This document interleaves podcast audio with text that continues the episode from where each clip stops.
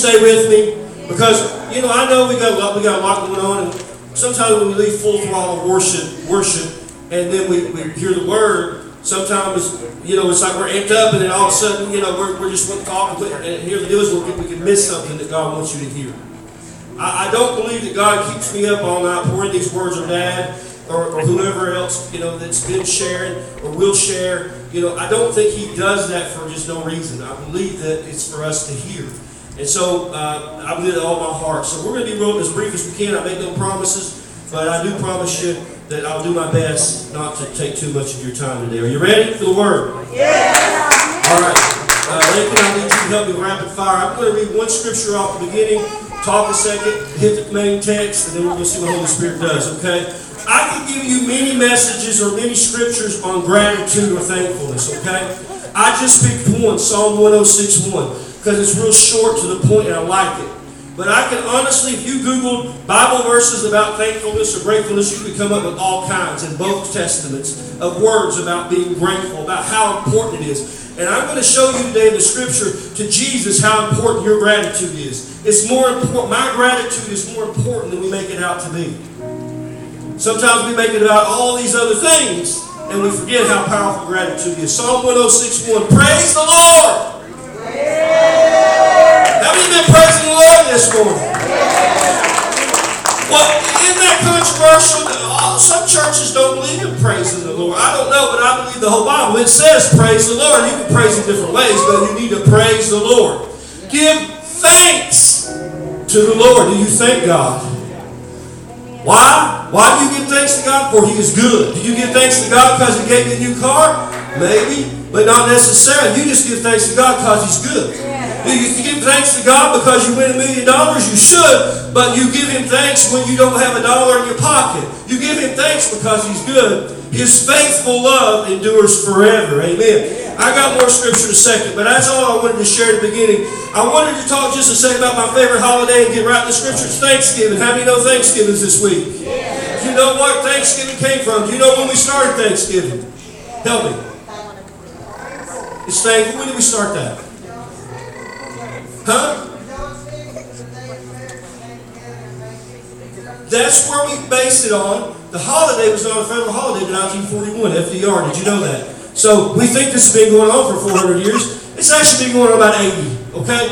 But, but George Washington in 1789 did call a national Thanksgiving one day, November 26, 1789, and Lincoln did in the Civil War did November 26, 1863. So we've had days of Thanksgiving, but it became an official holiday before Thursday, starting 1941. And it does relate back, Mikey, to Massachusetts. Now, understand this, there's Thanksgivings all over the world, and theirs doesn't relate to Massachusetts. They have in other countries too. But ours, we think about Massachusetts because what happened was in 1621, these dates are interesting, Dad. Did you know that? Some things happened in the 1600s. And so in 1621, stay with me. They, these, these, these Puritans, you know what Puritans are? Pilgrims, you know what Puritans are? What are they? Tell me about it. What do they do? Why, do they, call, what they, why are they here? Why were they here? Religious persecution. Where'd they come from? England. So we think of religious persecution, we think of uh, Muslim countries or countries where they kill people for being Christian. They were being persecuted in England a Christian nation. Did you know that? They were being run, they were run off from England by a guy, I bet you've heard of him. I'm going to shock you guys. Somebody's going to get mad at me before the service is over. His name's King James. See what? Did you know that? King James was the one persecuting the pilgrims. And they ran off from England. You know what he was doing? He was trying to make one church, one Bible. That's just the truth. He wanted the whole country to have one church called the Church of England. You did, he didn't want you to worship God any other way. And you weren't allowed to use any other Bible but his Bible. Because it was the king's Bible. And so the Puritans, the pilgrims said, we don't think man should tell us how to worship. And we're not, like Daniel, we're not bowing to you, king. We're not bowing to a king. But we are going to worship God the way we want to worship God. And if we have to get on a boat and go across the ocean and face death and persecution, then we will worship God the way Holy Spirit tells them to worship God. I'm telling you, there's still a religious spirit that wants to persecute you and tell you how to worship your God. But if you have to get on a boat, or you have to go on a mountain, or you have to hide in a basement, I'm here to tell you, worship God the way Holy Spirit tells you to worship God. So I'm not preaching against it. I'm just telling that's the truth. That's where the Puritans came from. See the date? Everybody tell you those dates. 1621 was the date they came here. They came here. And so in 1620, they actually they had to go across the sea and that first winter they lost half their people. So could you imagine? Now we're not doing this. We're not James Jonestown or whatever that was. We're not going to what's that place down there in South America? We're not going there. Okay? I love those rumors. I ain't running from them.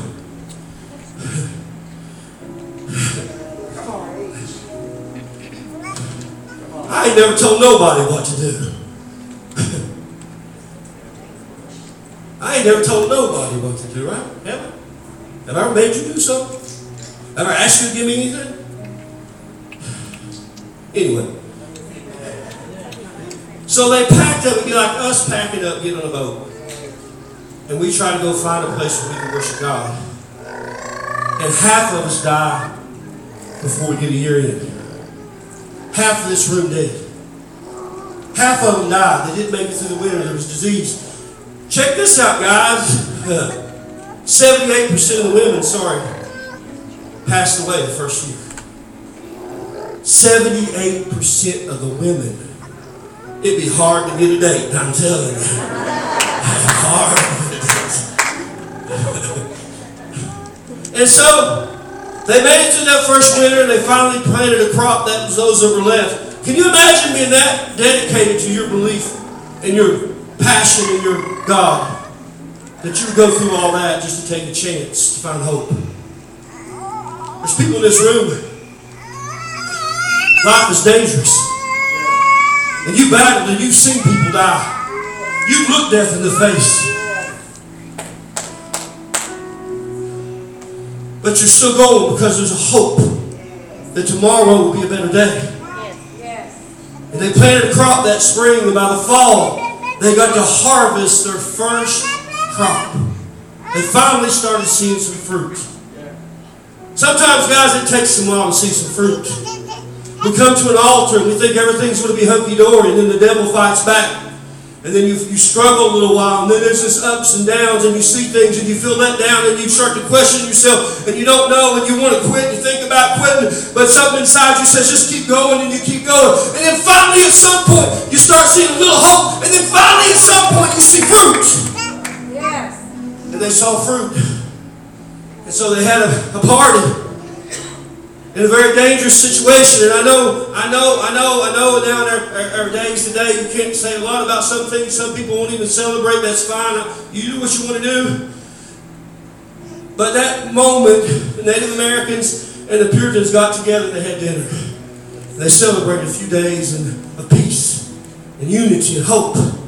And I know it didn't work. It didn't always turn out that way down the road, but for those moments, there was unity and thanksgiving and they thank God. And so that, that's what that's right, Mikey. That's where we get up our Thanksgiving, and that's what we talk about. But it's become more than that. We, we're really not thanking God anymore for making it through the winter. Maybe we should thank God for making it through the winter. But but really, what we're thanking God for now, we take a day. Lord, we should take every day. Every day should be Thanksgiving. Every single day should be Thanksgiving. But we take one day and we set it aside and we say nothing else is going to be important today except thanking God for His blessings and for our family and for His provisions. And so we get together and we, we, we don't work, most of us, and, and, and we just spend time with God and the people who matter. With God and the people who matter. The people we don't spend enough time with. The people that we don't, the other days of the year that, that we just don't have time for. Because we got too much to do. and we spend time with those people. And it becomes something about unity and purpose and rest and love and pumpkin pie and football, right? But Thanksgiving is a wonderful time. It's my favorite holiday because there's not all the hustle and bustle. It's just me and my family talking and spending time together. And they're stuck with me. They can't go nowhere. And I love it. And I love it. Best day of my life will be everything's good. I hope it's your best day. But so, so if we look into why do we do Thanksgiving today, I have this question: Are you thankful this morning? Are you thankful this morning? Are you truly thankful this morning? Do we act like we're thankful? Does our lives reflect their gratitude and their thankfulness? I want to look real quick in Scripture. Luke 17, Gospel of Luke 17, verse 11. Luke 17, verse 11. Famous Scripture, but it's an odd Scripture in this sense. One, it's not a parable. It's a real event. Understand this. Listen to me. God, Jesus teaches in parables a lot of times. This is not a parable. This really happened. Okay? Number two, it's kind of stuck in an unusual place. It, like it doesn't go along with everything. It's just right there. But if Jesus would tell us this lesson or put this story in here in the Bible, in one of four Gospels, Jesus gives us four Gospels. He also gives us Acts, where there's red letters of Revelation. There's red letters, and the whole other Bible is full of God's Word. But there's only four Gospels, and he takes time to give a whole story of this one event. So I think it's important. And it's an event where Jesus is walking. So I'm going to start reading. I'm going to read 11 through 14 right now. Are you ready? Are you still with me? Yeah. Are you still thankful? Yeah. Right, as Jesus continued on toward Jerusalem, he reached the border between Galilee and Galilee and Samaria. As he entered a village, I'm getting closer to it. There, ten men with leprosy stood at a distance, crying out, Jesus, Master, have mercy on us.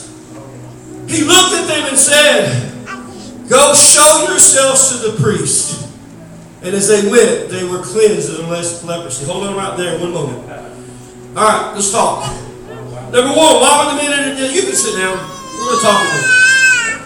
Why were the men at a distance? Huh? Help me out. Why were they a distance? This side over here. I'm full down here. I'm going to sit in people's laps. Tell me out. Why were they at a distance? They, they, nobody wanted to be around them because you know what? There's a law too. Like you know, like they'd be like they could be arrested. You know, they didn't really. They just kill them, probably stone them. But you know, they could be arrested. This was a big deal. Because they didn't want this disease to spread to the rest of the people. So it wasn't like they were just mean to be mean. There was a purpose to their being mean. They didn't want the disease to spread. You guys remember when COVID came out? If somebody who had COVID a year ago come in, the place would scatter. Yeah. oh, I'm not going there. Anyway. So these men were standing in a distance. Did you know holy men couldn't talk, couldn't interact with them, couldn't touch them? In fact, nobody could touch them. In fact, if they would have touched this table, this table would be burned.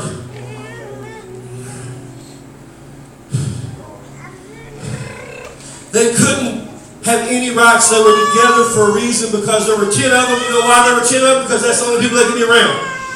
And so a priest could not see them unless they had been healed by God. Then they would go to a priest. So they stood at a distance and they're not healed. They're unclean. They would have had no right really to talk to a priest. They had no right to talk to anybody. You ever felt that way? I have. I walk through stores where if I see anybody I know, I'm not saying them now, but I'm saying I've been at places in my life, and you have too. You see somebody you know, it's not you don't like them, You'll take another hour. Because you feel like a leper. Because you feel unclean. Because you don't want to face it. And so, so these men yelled out to Jesus. And Jesus did something very interesting. He told him to do two things. Listen up. Two. Say two. He told him to go to the priest. Does that make sense? Number one, you can't go to the priest unless you're already clean. Gotta get a hold of this guy. Catch this. He told them to go to the priest. But you're not allowed to go to the priest unless you're already clean. What he was telling them is turn and start walking. And you believe in faith right now that before you get there, you're going to be clean. Amen. He told them, have faith, this situation inside you, that it's going to change before you even get there.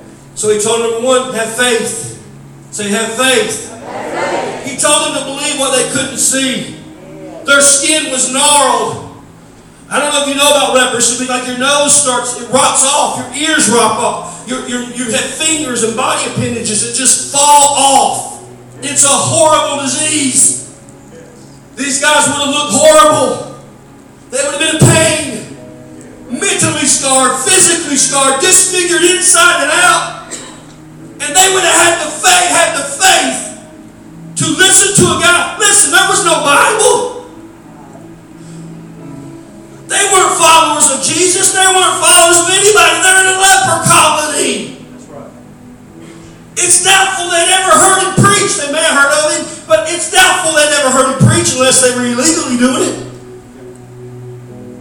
They were just desperate enough. They saw this guy. And they cried out in desperation, Please, Master, heal me. Have you been there? Well, you didn't know what the solution was. But you were desperate enough. Just cry out, God, heal me. So he told them to have faith and to do what the Bible says. and so, ten of them left. So ten of them, listen to this. All ten. That's a pretty good. If I get all to call every single person come up, I'd say, all right, man, God was good today. All ten did what Jesus told them to do first. All ten had enough faith. Because you know, some people, honestly, cynically, would have said, Go see the priest. They won't see me, Jesus. Look at me. Can't you see I'm messed up? Go see the priest. We invite people to church all the time, and some come, and some say, I'll work some things out and I'll be there. Heard that recently, didn't you? Let me work a few things out. I'm still leper, and the priest won't see me. All ten of them left, holding on to a hope that they'd be healed before they got to the priest. That takes faith. But they didn't know Jesus. There was no Bible or New Testament, and they hadn't heard him preach. So, what really drove their faith?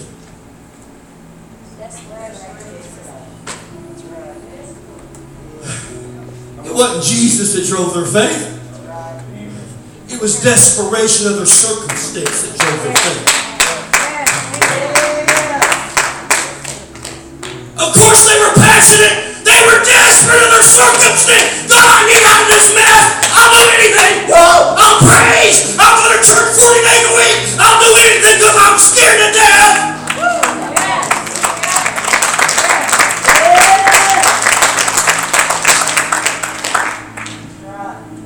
then they had to go do what the Bible said to do, Leviticus 14. I was going to read it all, but because of time, I'm not going to read it all. I was going to read it all just to show you how much they had to do. What these guys are supposed to do, and, and paraphrase it. They go to the priest once they're healed. He examines them. He does a ceremony with birds and hyssops and all this stuff. And then, uh, if they're still clean looking, then they go to their tent, but they can't go inside their tent. That's their home. They have to sleep outside their home. They had to shave all their head and eyebrows and body hair and all this for seven days. Then they go see the priest again. He does some other ceremony. And then they have to shave again. And then if they're still healed, they have to go buy some, some lambs and do this and that. And they get blood. They put them on their earlobe, their thumb, their toe, and all this. And oil, and there's this whole thing you can read about in Leviticus 14. It takes days. It takes days.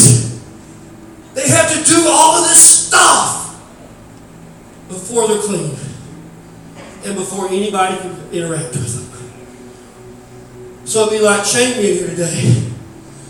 Instead Shane getting saved, good luck, Shane. Come back after you do all this junk. Do all this stuff.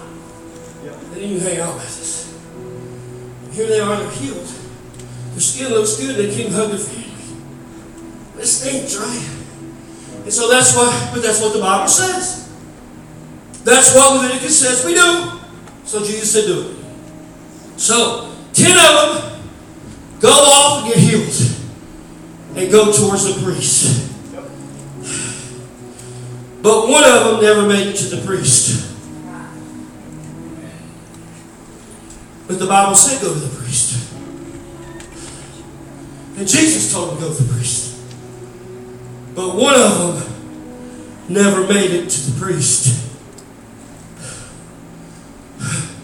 I'm going to read this. Get a hold of this. 15, verse 15, Lakin. Luke 17, 15. One of them, one, say one. One. One out of ten. That's a pretty good percentage. Ten percent. One out of ten. When he when he saw he was healed. Not after the priest, seven days and fourteen days and two shavings and two lambs and blood on your toe and this and that. After he saw he was healed. When he saw he was healed. Nine kept booking it. And one started shouting, Praise God!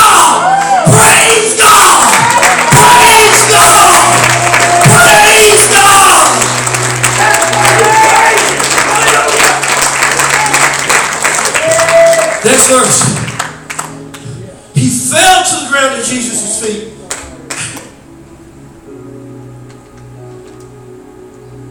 Jesus told him to go do what Leviticus said. But this boy was so passionate, he just ran back and fell at his master's feet. Understand, he just broke the Bible. Just broke what the Bible said you were supposed to do. You wasn't supposed to do that. Leviticus says, don't do that. But he did it. He thanked him for what he'd done. Now catch this. Maybe this is the key. This man was a Samaritan. This man was despised before he was ever a leper. This man was the wrong religion. This man was the wrong race at the time. This man was the wrong everything. This man didn't know the rules. He didn't know Leviticus 14. He didn't have a priest. He just knew that somebody just changed his life. And he was pumped up.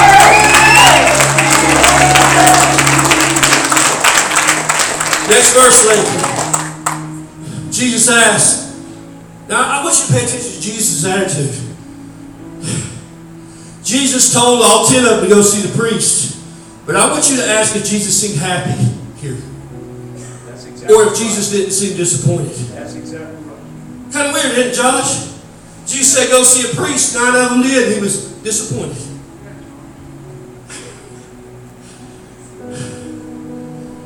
Jesus asked, Didn't I heal ten men? Where the other nine? Has no one returned to give God glory except this foreigner? I think sometimes services all over. I think, I don't know this. I'm, I'm not trying to say this is gospel or the, I, that I know 100% that Jesus, I'm just saying, I wonder if Jesus says, Didn't I give 100 miracles in this room? Didn't I get 200 miracles in this room? Didn't I get a thousand miracles in this room? Where's my praise? Why is only one in ten giving me praise back? Why did only one fall at my feet?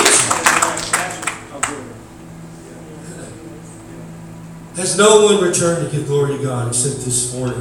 Does Jesus seem happy about this situation? Or does Jesus seem troubled? But nine obeyed what the Bible said. But they missed his heart.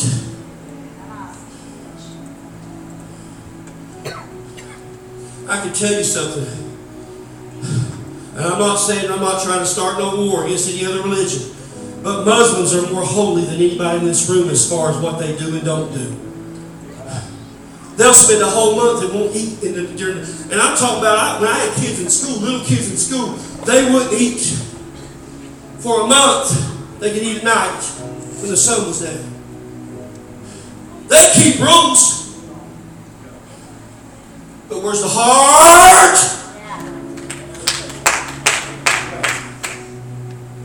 Last verse. And Jesus said to this man, I want you to pay attention to this. Stand up and go, your faith has healed you. The actual Greek word he uses is, your fa- faith has made you whole. In the Passion, it actually says, your faith has healed you and you are saved. Because that's what the Greek word says. This is one of the few occasions in the New Testament, the thief on the cross is another, and there's a couple more, where actually Jesus tells somebody before the cross that he seems to impute salvation before the cross. Remember what he told the thief? He hadn't even died yet, but he said, Today you will be with me in paradise. Jesus tells this man, Your faith has healed you and made you whole, and the Passion says, saved you. Nine got healed, ten got healed, one got saved. There is no salvation under the law. Nine obeyed the law. One had a heart for Jesus and he found salvation. There is salvation in the heart of the king. There is salvation in the heart of the king. There is salvation in the heart of the king.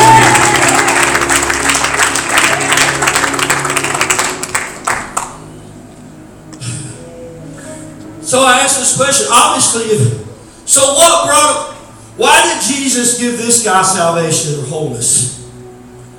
He gave all of them healing. So why did he give this guy salvation or wholeness? Help me, why? He didn't tell the other ten. Why? You mean gratitude and thankfulness is that much of a deal? That, that was what triggered salvation for this guy? Whoa, that'll blow your theology out the roof. I'm saying nothing. I ain't saying nothing. Just reading it. You take what you want. So I ask you this question real quickly, quick as I can. Why do you think the other nine didn't come back? I mean, don't you think it's a pretty big deal that your hands are all rotted off and you can't be around anybody, you can't work, can't make a living, you can't love nobody, you can't kiss nobody, you can't touch nobody, you can't talk to nobody, you can't do nothing. Just why? You, it's a big deal, don't you think? Then why did only one come back?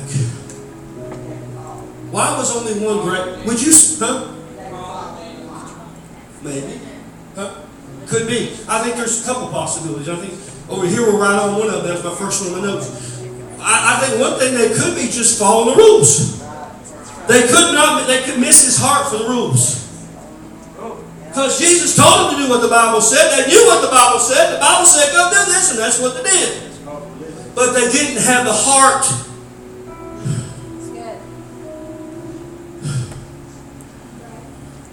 I'm grateful. I think that's number two. Number two was what if they just weren't grateful, meaning this? I said earlier that there's no way they really had faith in Jesus yet, not full, mature faith. Can I tell you something? The first time you come above an altar, there's no way you have a mature love affair and faithfulness with Jesus yet. That's exactly right. Can we be real? Yeah. You're excited and you're interested and you're all and then you're something drove you there. But it can't say it's maturity can we, Josh? I think that's why we get so confused sometimes why people mess up. It's like they come to the altar, we come to the altar. A lot of times we are passionate, but our circumstances drives our desperation, which drives our passion. And so it's a circumstantial passion. We need God, so we're pumped up. But then when we don't need God as bad, this is when I grew up. I needed God every night because I was afraid the rapture would come and I got saved every night. But the next day at school, I wasn't scared no more, so I played with my buddies and did what I wanted. Because I wasn't scared no more, and the fear didn't drive my desperation. Anybody relate to that? Sometimes, I just wonder if once they got their miracle, Mom, they weren't desperate anymore. That's right. I got a girl I gotta see. That's the first thing I'm gonna do. I got a boy I'm gonna see if you're a girl. I want to go a filet mignon. That's what I want to do. It becomes about us and not about gratitude. And there's a transition that has to happen when you transition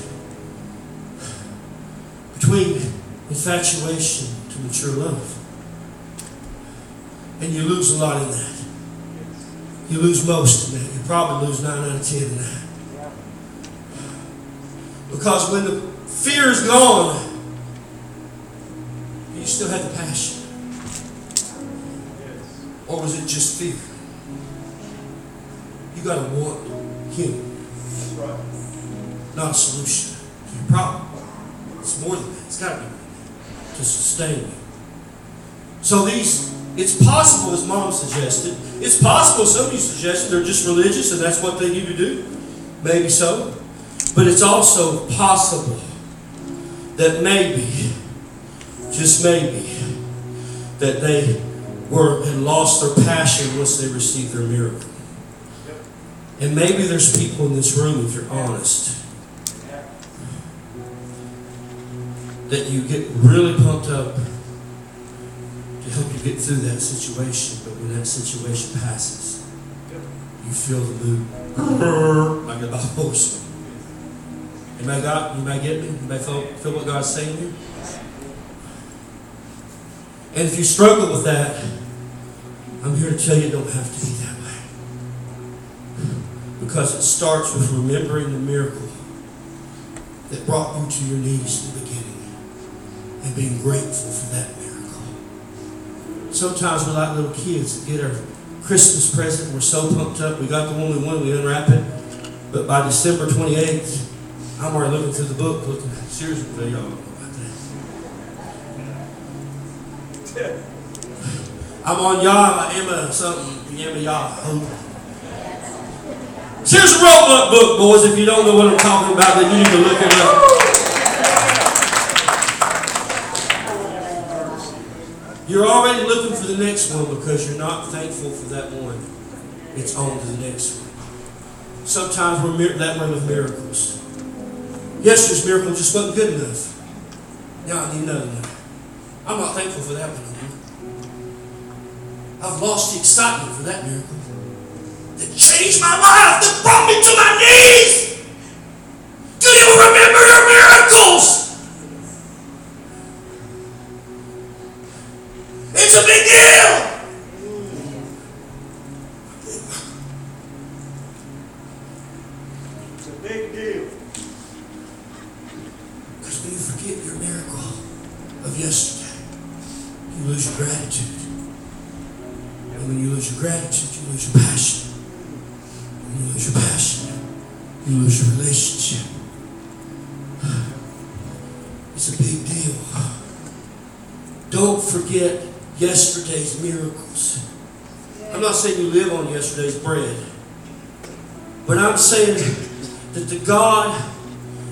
God when you had goosebumps because all you needed was to sleep through the night. He's still that big a God. But He's still there wanting relationship with you.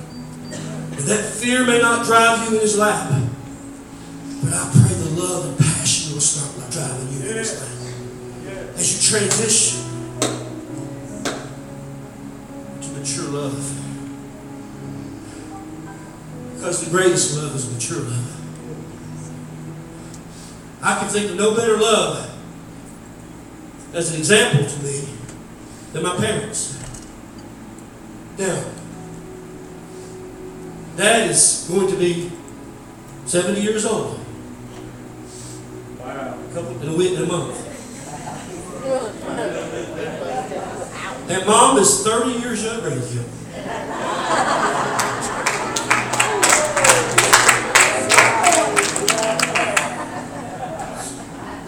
Can I share something with you?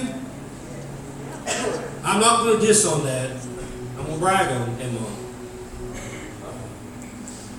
But dad doesn't clean his truck out now every day. When's the last time you cleaned, went and took and washed it and detailed, hit the cover? several months. Several months. And some of y'all, you be real in here, you know what I'm talking about. Quit acting all the same as Listen up. Come back to, come back to hey. A lot of times they fall asleep on the couch together. Can I get real? Yes. Oh, y'all don't, do you? You're 70 and you, woo! Is that all right? Sometimes they just hold each other, love each other. Sometimes they hold hands. Y'all getting real uncomfortable right now. This is my parents. Y'all know how I feel right now. Don't worry. God is good. Here's what I'm trying to say, okay? That love looks different than when they were 16. It just does. In fact, they probably weren't really honest, didn't know what love was 16. They were, they were, they were in, much infatuated with the other person. And all these little teenagers know what I'm talking about. They get their hearts broken. They just cry it's the worst thing they ever. The worst. I'm thinking about time I'm 15. I've just had life is over for me. I told that boy on text for a whole month. I don't mean to make fun because of that little child. That is a big deal. But there's no way the love they had then. And maybe when they got themselves in a pickle, I'm not getting all that, but they got themselves in a little pickle. Maybe the desperation of that pickle had them a choice, run or get close, and they got close. Thank God they got close. But you know what? The love they have now is a billion, billion, billion, billion, billion, billion, billion, billion times more than what they had at 16 when he cleaned his car out every night. Oh! And he steamed off the train. Woo-hoo! And he was so. You want to know what real love is? See my grandmother Potter sitting night after night in a hospital holding my grandfather's hand. You know what? That's love. Because she wasn't there because she was scared. She was there because she was unquestionably loyal and devoted to that man.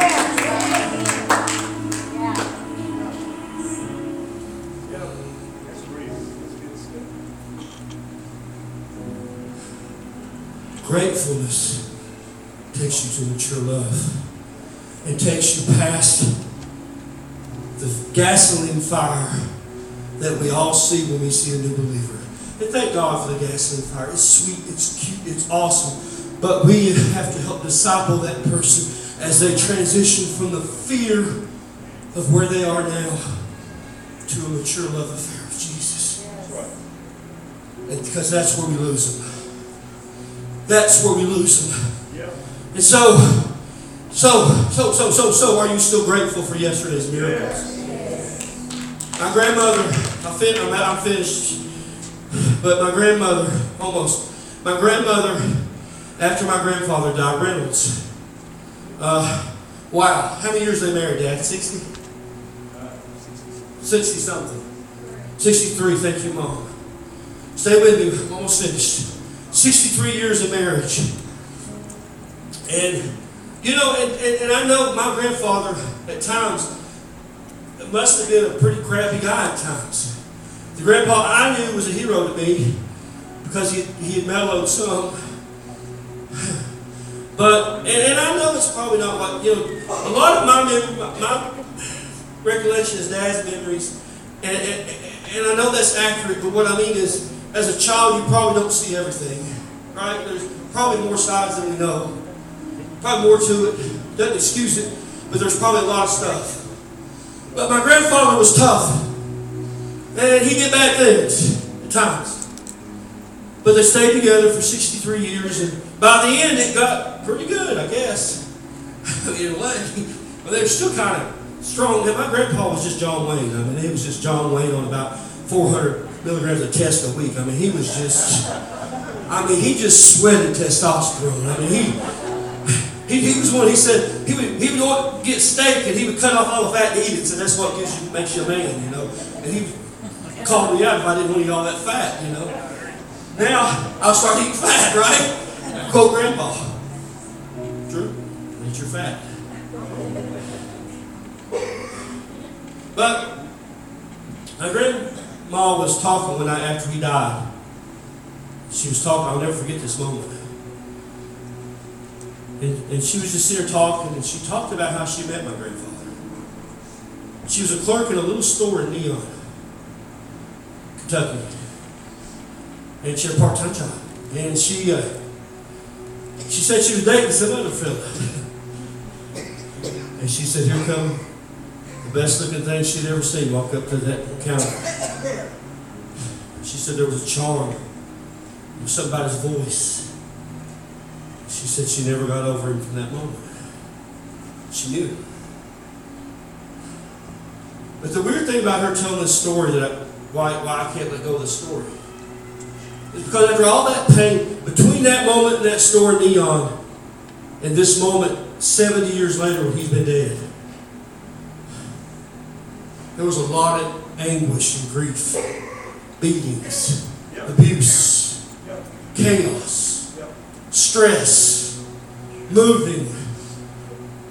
What's that word that they used to call? I'm trying to think of a word I can say. Uh? Is that a word I'm allowed to say? Is that a bad word? I don't know. Swarping. There's a lot of stuff went on. Drinking. Womanizing.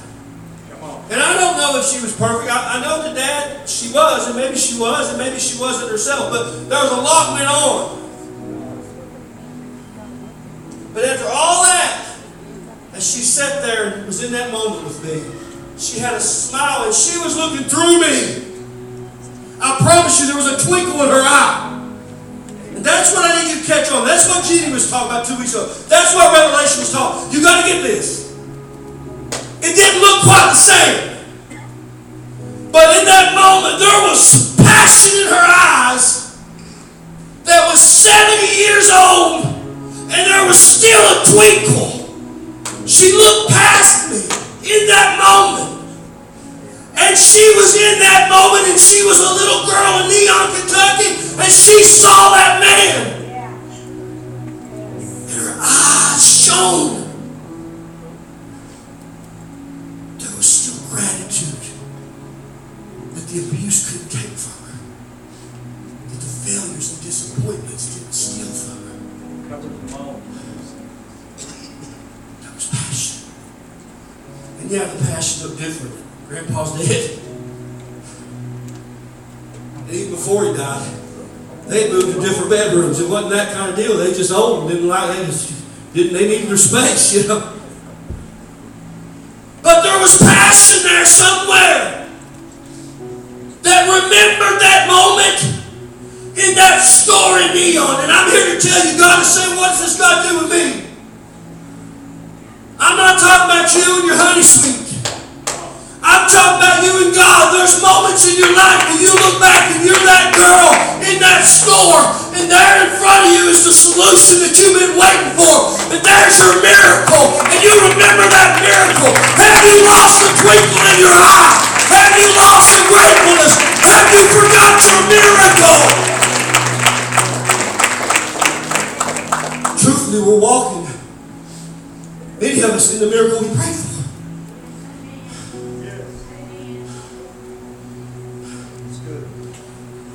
But, but I'm used to that miracle. I'm on grandma, amen, right now too. But we get used to it, don't we? I'm not trying to pick on anybody. And I'm not suggesting they're not grateful. I'm just picking out people that I know their sto- some of their story. In that hospital, and I know you still got it, that grant, in that hospital, and they said the Widowmaker, Come on. I know you haven't forgotten that. You'll never forget that. And if you're 90 years old, if God keeps you on this earth that long, and you're sitting there, you'll remember that moment when God gave you 50 or whatever some more years He gave you that night. Yes. Yes, Amen. that's right. That day in that prison when you put that impossible prayer request in, and nothing else mattered. Money didn't matter. I could take every bit of it from you, and you wouldn't have happy to be right here. Go around this room, man. Come on. Yes. Yes, yes, yes. Somebody be jumping with me. Don't let me jump for your miracle. Don't let me jump for your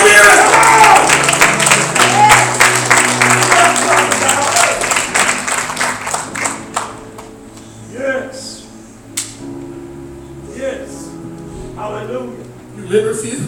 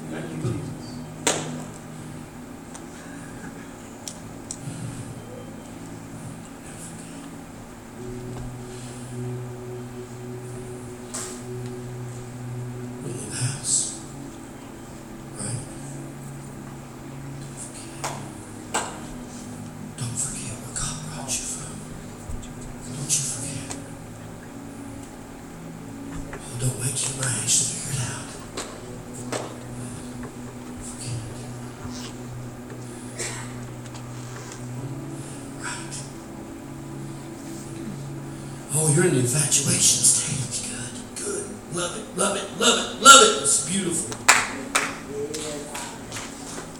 Keep growing. Growing. Amen. Investing. Investing. That's it, Amen. Learn to love God when he ain't so. Learn to love God when he left his dirty underwear on the floor or something. You know what I'm saying? I mean, not that God does that, but you get what I'm saying. That's mature love. Mature love does dishes. Mature love has has financial problems. Mature love has heartache. Mature love has arguments. Mature love has disputes. But mature love keeps going and going and going and going and growing and growing. And the sparkle don't leave the eye. Oh yeah, at 11 o'clock on the couch with the eye closed, it may, the, the, the world might think the sparkle's out. Daggone, the fire's still there. The sparkle's still there. The sparkle's still there. Don't let the devil tell you that you're not in love. You show God your love by your gratitude. Show Him you're thankful. Show Him you appreciate Him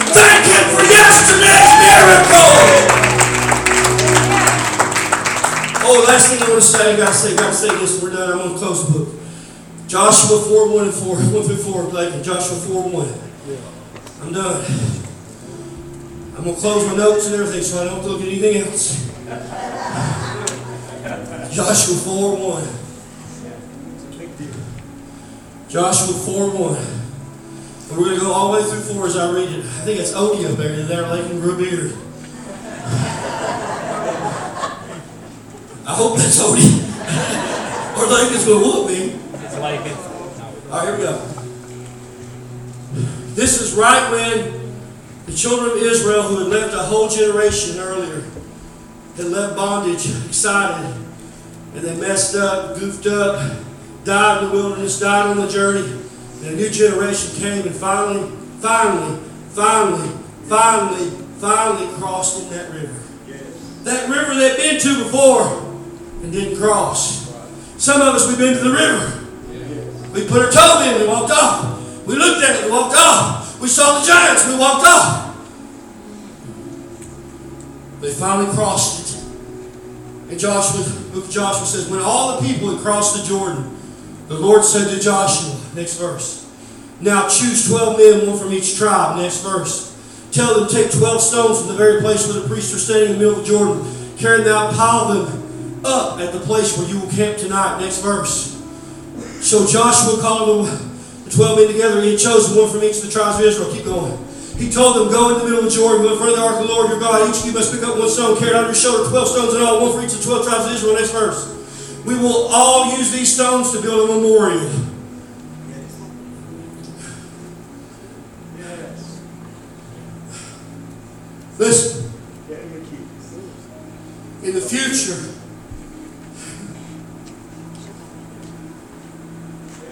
you know what it's about?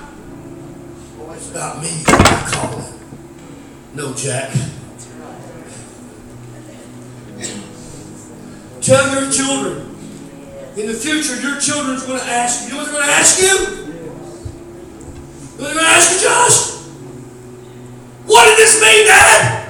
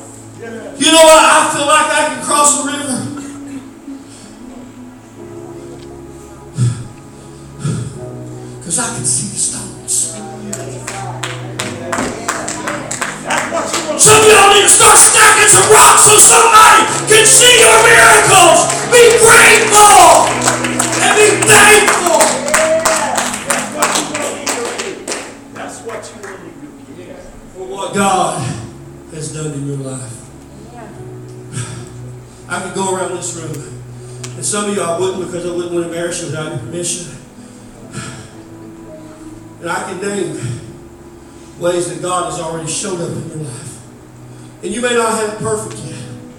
I'm not saying there ain't more giants in the land. It's okay. Be grateful for the giants you have slain.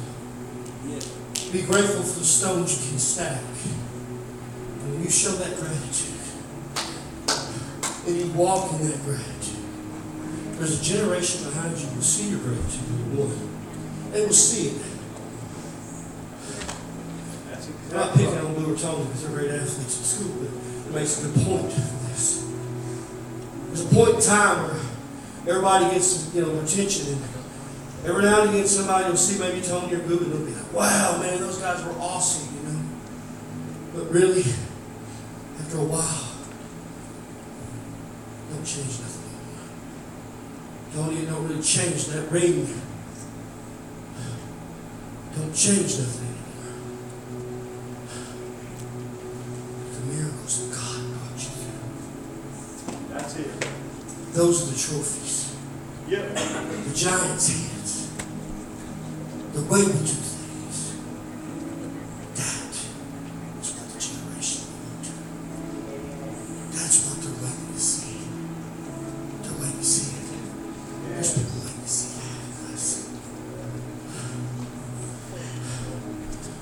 God is just saying, Are you grateful for all I've done? There's a million miracles in this room. I could go around and point to you. I know there's heartbreak too. I know there's problems, there's things happening to you. But we're sitting here and we're going forward. And we're going forward together. And God says the best days yet to come. The best days yet to come. But give him gratitude for bringing you here. And I believe with all my heart, I said everything as a preacher never said what you believe. I think the word of God says that when you give him your gratitude, he's going to take you places like you've never seen before. Thank you for being patient with me. I, I got a late start. Give me a little bit. I, I wasn't too was I? Let me ask you to bow your head real quick. Thank you so much. I really felt this word. I, I had it. I don't know. I think if we'd have, if we'd have worshipped to one, I think I'd tried to do it at one. I just believe that God needed me to give this word. I don't know. Because if anything else, I need to hear it.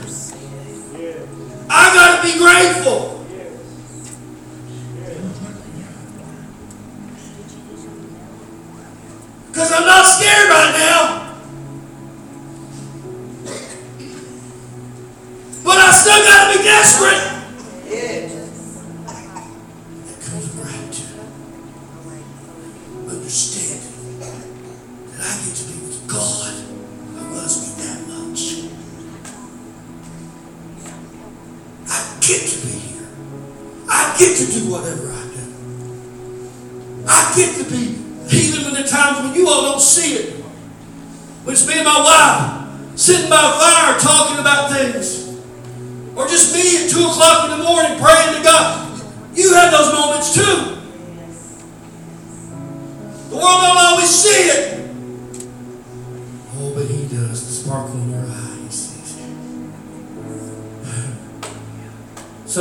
We lose our gratitude, we start treating the other person less than they should deserve to be treated.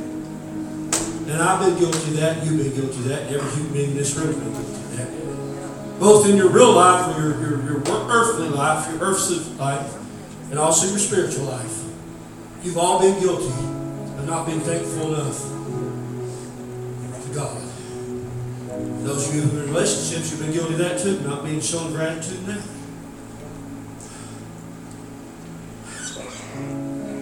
God is challenging you today and asking you, are you thankful to me?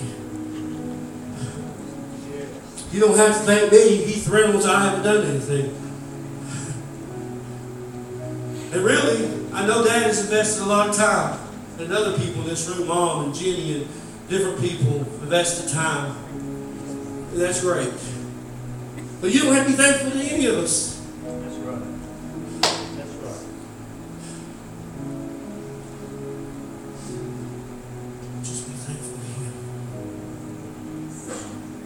God is asking you today, are you thankful? Do you remember? Let me ask you this first question. We're almost done. Do you remember all the miracles that God says? If you remember all the miracles I brought, if you're here in this room, you're a miracle. You could have been dead. You know it. There's about a thousand times you shouldn't be here, but you're here. Do you remember the miracles? If that's you, raise your hand right now. Show Him your appreciation. Do you remember the things He's brought you through?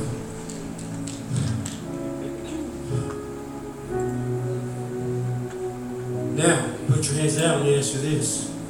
Are you thankful for these things? Are you thankful for the miracles and things He's brought you through? Are you thank you for the, Are you thankful for the second and third and fortieth chances? I am. Third question. Are you being honest right now? Are you guilty sometimes of not being thankful enough, not showing your gratitude to Him enough? Not telling Him or showing Him. Can I ask you a question? How do you think it'd make Him feel if today we were the one that came back and filled His feet? How do you think it'd make Him feel if today all ten came back to His feet and just threw ourselves down and said, Thank you, God? I ain't trying to get all religious today. I ain't trying to just talk. I'm not just trying to, to talk you into coming to an altar right now. I just want to know are you thankful? This is this Thanksgiving week and all this great stuff. That's awesome. Do you feel like maybe today we could show him and all 10 of us, or all 300 of us, or however many, 250, whatever's in this room? What if we all just came and threw ourselves at his feet and said, I'm thankful to you, Jesus, for all those miracles? I'm going to count to three. And if you would, if you put your hand back up, if you said, if you're one of the ones that said, I don't always show him my gratitude, would you put your hand up right now, back up? Put it back up. Some of you quit on me. One, two. When I get to three, I want everybody to stand. And today I'm just going to invite you to come forward and pour out your gratitude, fall at his feet, and say, Thank you, Jesus. Thank you for everything. Three. Come on. Come on. Just all over this room. Just become just just you and him. Just spend time with him. No talking, please. Let's just unless you're praying with somebody, you talk. Come up and just make room. I don't care if there's four rows. Just come up and make room. If you can't squat, because some of you have to stand. If you can't squat, squat, whatever you want to do, kneel, stand. Can I get some altar workers, male and female, up here, please? And just keep coming. This is your day to fall at his feet. Are you the one or the ten? The one or the nine? Then we go on our way and we don't have time to be thankful for all the miracles of yesterday. Let's build a marker today. Let's build a marker today. Let's build a memorial today and let the world see. Keep coming. Keep coming. Keep coming. Keep coming. You know God's speaking in your heart. Keep coming. Keep coming. Keep coming. Keep coming. If God's speaking, you come. If God's speaking, you come. And if you see somebody God tells you to pray for, make your way and pray for them. I'm going to pray. I'm going to let them play softly. We're not, we're not going to break up the service yet because Jason's still got to tell us about the giveaway stuff. But right now, let's just enjoy this moment of thankfulness. Let's make this our Thanksgiving to God today, okay? The altar's still, still open. Just keep coming. Keep coming. Keep coming.